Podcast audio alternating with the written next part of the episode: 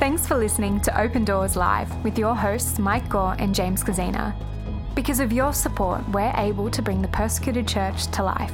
For more information, head over to opendoors.org.au. Here's today's episode. Hello, everybody. It is Mike Gore here in the studio, and welcome to another episode of the Open Doors Live podcast. We have just returned from the Open Doors Live tour, where we held events in Wellington, Melbourne, Brisbane, and Sydney. Today, you get to hear our speaker. His name is Sandeep, he's a great friend of mine, and he's from India. At the end of our Open Doors Live events, we gave people the opportunity to ask Sandeep questions because on the night we weren't able to get through all of them. So, what we did was we caught up with Sandeep at the hotel and made sure we asked him those questions. I'm not sure if you realise, India is ranked number 11 on our World Watch list, and a Hindu nationalist group known as the RSS have declared that by the year 2021, Christianity will cease to exist in India. There are anti conversion laws in six states, making it extremely hard for people to share the gospel and grow the church. Christians are often given the option convert to Hinduism, leave, or be killed. Sounds eerily similar to a lot of the stuff we hear from the Middle East. Schools are becoming more radicalized towards Hinduism, and missionary visas haven't been given out since the 1960s. But I'll let Sandeep tell you a little bit more about that and what life is like for persecuted Christians in India. Be sure to listen right to the end because we have something very special to talk about before we leave today's episode.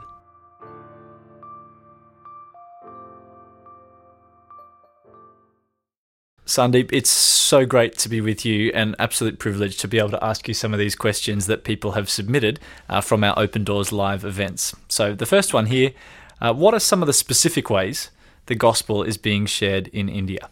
India is a very complex country where there are a lot of uh, culture and uh, languages and uh, religions. For a long time, the gospel has always been preached openly. I grew up uh, uh seeing all that in uh, in many places when the Jesus movies, people are being invited to the church. So there are a lot of things. Our church always doing evangelism through inviting people in their homes for uh, small groups, and we have seen a tremendous response from those people. Also, there are people who do the evangelism one-to-one basis that is also very effective uh, and a way gospel has been preached through the one-to-one basis and uh, uh, that impacts very personally.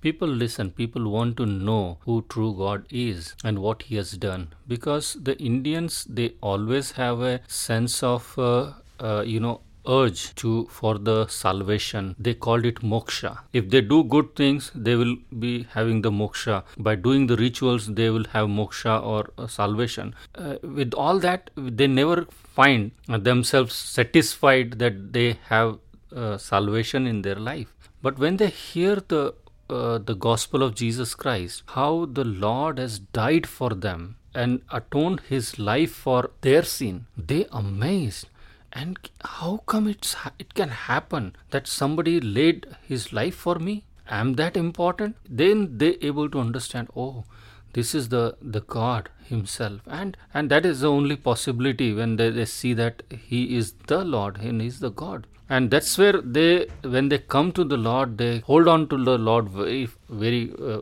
fast and very closely so the commitment level of uh, Indian Christians are very very high because they know the truth. Because they have been uh, searching for the truth and when they found it they don't want to leave it at any cost. And uh, I have heard many uh, uh, testimonies when pastors uh, in the rural villages when they are preaching the gospel and uh, often they pray for the people who are suffering with the sickness and those people are re- released and healed. They want to know uh, about this God and they want to, to accept it as their uh, personal savior. They think that their life is now will be smooth sailing. After receiving Jesus, they face the persecution. And by God's grace, uh, uh many, many people are coming to Christ. India is the, the land where the church is growing very fast. Um, so, Sandeep, you mentioned that people come to Jesus and then they quite often experience persecution soon after. Why is the gospel of Jesus so offensive to people in India? The Indian culture and Indian, Indian religion, they consider there are three gods. They can accept Jesus as one of God because they already have millions of them.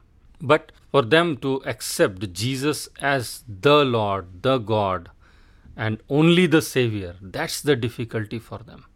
And that's why they always reject Christianity and treat it as a foreign religion. For a long time, foreign powers have been invaded India and rule in India. So to uh, motivate people against Christianity is, is the only way uh, to uh, take away from the truth of the of the gospel also another thing is a little bit more of political because uh, uh, in the caste system only 20% uh, of the three uh, top layer. Rest of the people are the fourth caste. Those are the service caste people who uh, uh, are dalit. The one who are outcasted they all together are more than 50 60% if we look at that those three upper caste people they are less in percentage in india they are ruling the whole country.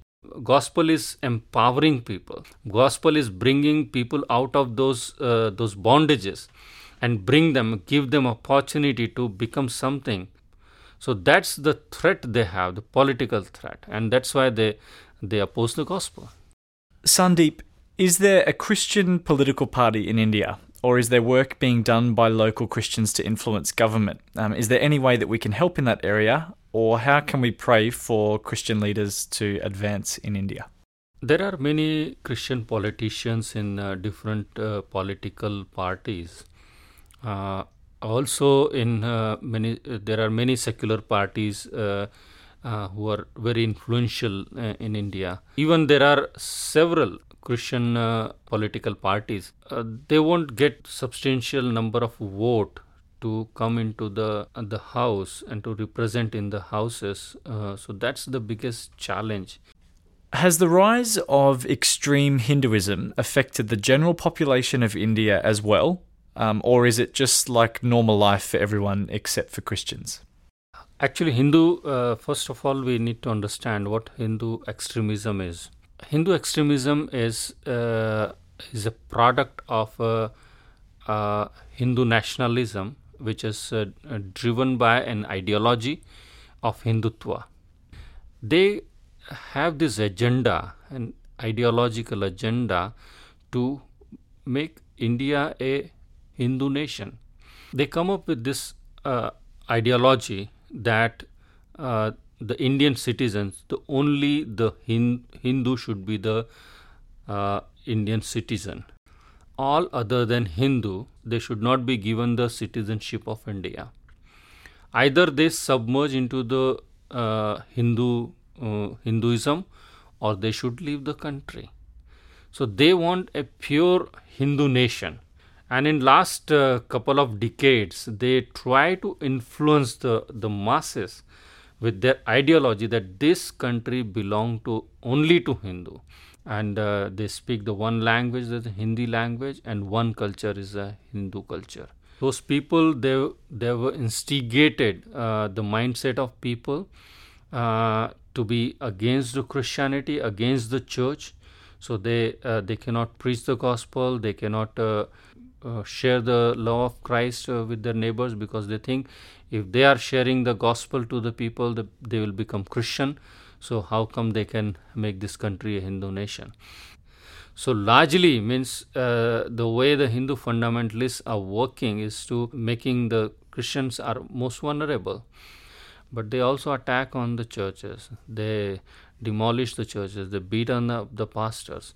They put the false allegation upon the pastor, put them behind the bars. Many pastors have been killed. People have been killed because of their faith in Jesus Christ.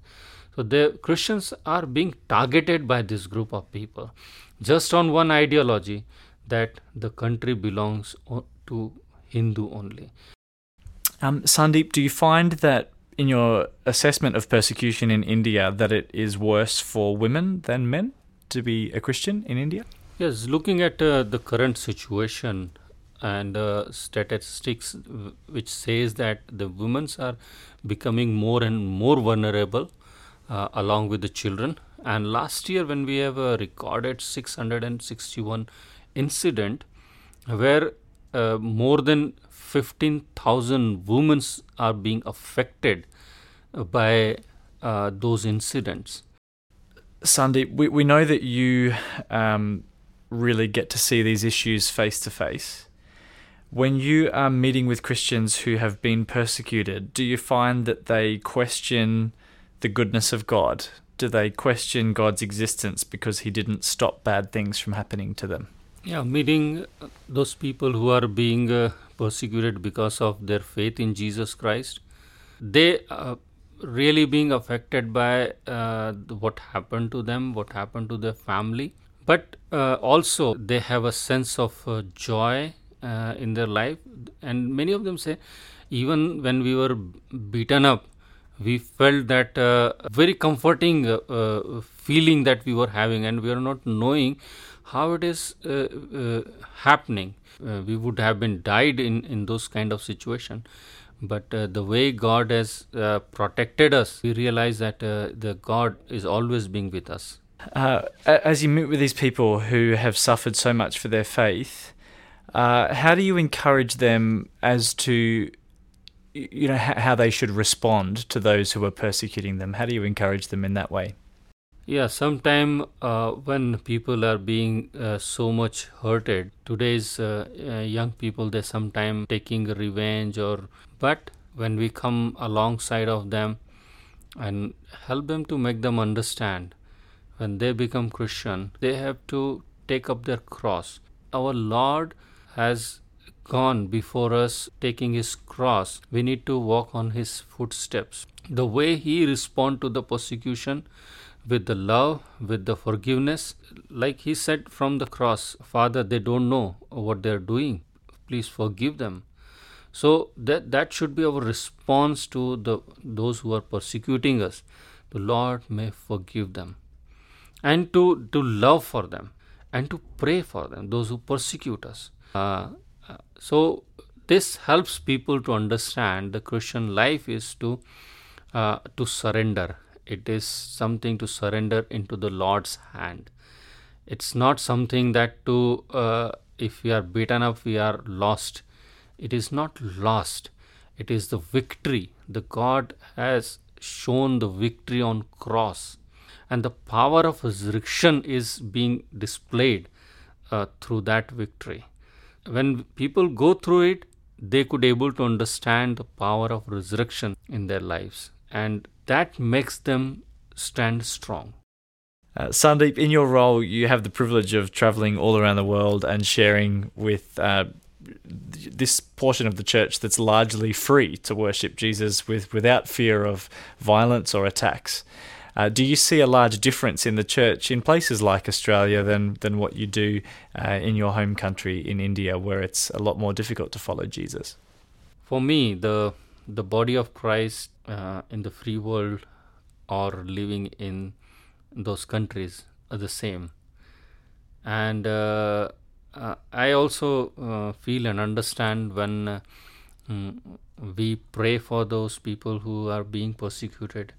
We also feel the same pain and suffering what they are going through, and those people who are being being suffered and going through the difficulties because of their faith they find a strength a strange strength in their life in their their journey because the people on the other side of the world praying for them without knowing that they are praying for somebody who was being eh, suffering at this moment. But when they pray for those people they are being connected with them.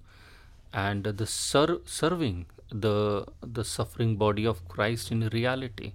And uh, when you touch the suffering body of Christ it's in real sense it is it is something that's uh, beyond our understanding.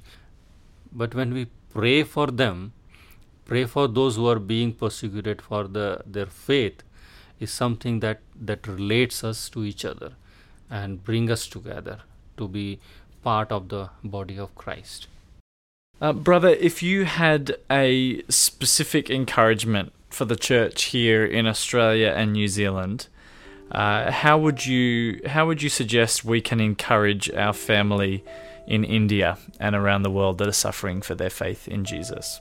If you look at uh, uh, John 13, uh, 34, 35, where God, the Lord asks to love one another.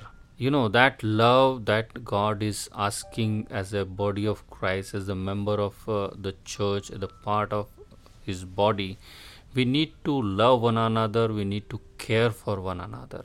Lord says, This is my command. And I think this is the, the greatest command that Lord has given to us. We want to reach out the world with the gospel of Jesus Christ. But this is something that God has given us, and He told that when you do this more and more, the world will know that you are my disciple. You are my people. And if we love one another and take care of each other, stand united together, the world will know that we, to whom we belong to. We belong to the, the King of Kings and Lord of Lords. Whether we are living in the free world or we are living where the Christian life is more difficult, but we are one in Christ, and that, that would be our witness.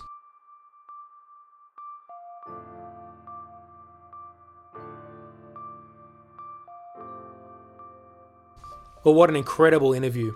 Sandeep is such a good friend of mine, a man that I always find so inspirational. I've just grabbed James Kozina and asked him to join us here in the studio because I thought it would be good to have a chat with you, James, about your time with Sandeep. I mean, listening to that interview myself, it brings back so many memories of the time I spent with him, his passion for the Lord, his commitment to the gospel, but also the cost and the sacrifice he incurs personally for his work in evangelizing and sharing Jesus in his nation. Can you tell the listeners maybe what's something that something that inspired you, something that encouraged you from your time with Sandeep, knowing that you spent what is it, nearly a week, two weeks with Sandeep, traveling around the country. I'm sure there were many more lessons than what we heard in the interview. What's something that really challenged you from your time with him? it really was a privilege to, to travel around with this man of God. And I think, you know, this is something I shared, you know, to a lot of our team actually, is that whenever we have a speaker like this, we get this incredible opportunity to be face to face with the persecuted church. And uh, that being said, he really is just another normal person. He's a, a person that's walking with Jesus like you or, or me. Um, he just faces incredible trauma and, and suffering every day of his life. Um, and I think that was the thing that really stood out to me is that despite what he sees and despite all that suffering, he is still able to um, find rest in Jesus. You know, we were able to go and do normal things together. We went and, and hung out at the, the koala sanctuary up in Brisbane, and, and he's able to still find rest, um, you know, in the portions of his life between the chaos that he sees every day. And, and Mike, you even referenced the fact that he um, truly loves Jesus, and I could see that just in the way he loved people. We were sitting uh, for breakfast at one point, and he was nearly moved to tears by the fact that uh, that two guys sitting behind us at a coffee shop were talking about Jesus and had the Bible open in front of them. And he pointed to them and he said, "Now, James, you might think the church is is dying in Australia, but I see that and I can see life in the church all around me." That really inspired me and uh, encouraged me to kind of see Jesus at work just in the in the day to day things around about me. You know, one of the things that I remember so, uh, one of the things that I remember so vividly from my time with Sandeep was the way that he would devote or hand over control of every element of his life to Jesus. I remember I said to him, Well, what does your spiritual discipline look like? Can you tell me maybe what the first 60 minutes of your day looks like? And he says to me, Mike, every night I go to bed, I pray that the Lord would just tap me on the arm and wake me up the next morning. And he says, Every morning, the Lord taps him on the arm and wakes him up. I remember I said, "Well, Sandeep, what time is that?" He said, "Oh, it could be 3:45, it could be 4, it could be 4:30." He says, "I wake up and I just spend time with the Lord." And he says, "What I'm amazed is that every time I get tapped on the arm, I wake straight up. I'm not tired and I'm not sleepy." And the thing for me is that it's not actually about the time he wakes up. I think often in Western Christianity we can go, oh, he's up so early, he's spending so much time with the Lord. But the reality is, it's not actually about that. I think if we water it down to just being that, it becomes faith by works. But what I love about him is that he will say, whether it's in my waking or my sleeping, every single part of my life is about Jesus, for Jesus, and controlled by Jesus. And I really think that's one of the things that separates the persecuted church from me personally as a believer, and maybe many people listening today. I followed up that conversation with two questions, which again I'll never forget, because the first one was, Well, Sandeep, Can you tell me about the church in Australia? And James, you addressed that just a moment ago, which I hadn't heard that story and I love because Sandeep simply responded to me and said, Brother Mike, I'm just not worthy of answering that question. He says that's only Jesus can answer that question. But he says, when I look around and I see people in your country worshipping Jesus, it's so beautiful. And so then I asked him, Well, Sandeep, could you tell me maybe what a lukewarm Christian looks like to you? And tears welled up in his eyes, and he says to me, Well, I fear that that may be me. And I remember thinking to myself, here's a man who literally devotes his waking and his sleeping to Jesus. And he thinks he might be lukewarm. You know, I thought to myself, well, at least that makes me cold because the reality is it's just a vastly different relationship. And I know I've said it on the podcast before, but there is a great difference between knowing Jesus and knowing of Jesus. And when I see people like Sandeep, I realize that they know Jesus. They walk in lockstep with Jesus. They give Jesus every part of their life, despite the conflict, despite the suffering, despite the pain. Whereas I know for me personally, I measure my proximity to God based off His provision of safety. And I think that's one of the biggest challenges in the West is that we need to stop equating spiritual proximity to God of His provision of safety. And having spent time with Sandeep, I can realize once again it is almost always entirely opposite with the persecuted church. As we begin to wrap up today, can I encourage you, please pray for people like Sandeep, pray for believers all over the world who share our faith but not our freedom, people who risk so much for the gospel, both personally and professionally. And like I said at the start of this episode, we've got something very special for our listeners today. In today's episode, we've been talking about India. And we want to give away a beautiful A3 print from India to remind you to pray for our persecuted brothers and sisters in this country. So, for our Australian and New Zealand listeners, if you want to go into the running to win our India print, just head to iTunes and rate and review our podcast. We will randomly select five people to receive the prints. If you want to see what they look like, well, you can head over to our Instagram, Open Doors AU or Open Doors New Zealand, to check them out. So, like I said, rate, review, even share this podcast, and we will announce the winners in the next episode coming out on the 18th of October. Thanks so much for listening to another episode of the Open Doors Live podcast. I hope today's episode was inspiring, was challenging, but most of all, made you want to chase Jesus that little bit harder in your life. God bless. Thanks for listening to Open Doors Live with your hosts Mike Gore and James Kozina. Because of your support, we're able to bring the persecuted church to life. For more information, head over to opendoors.org.au.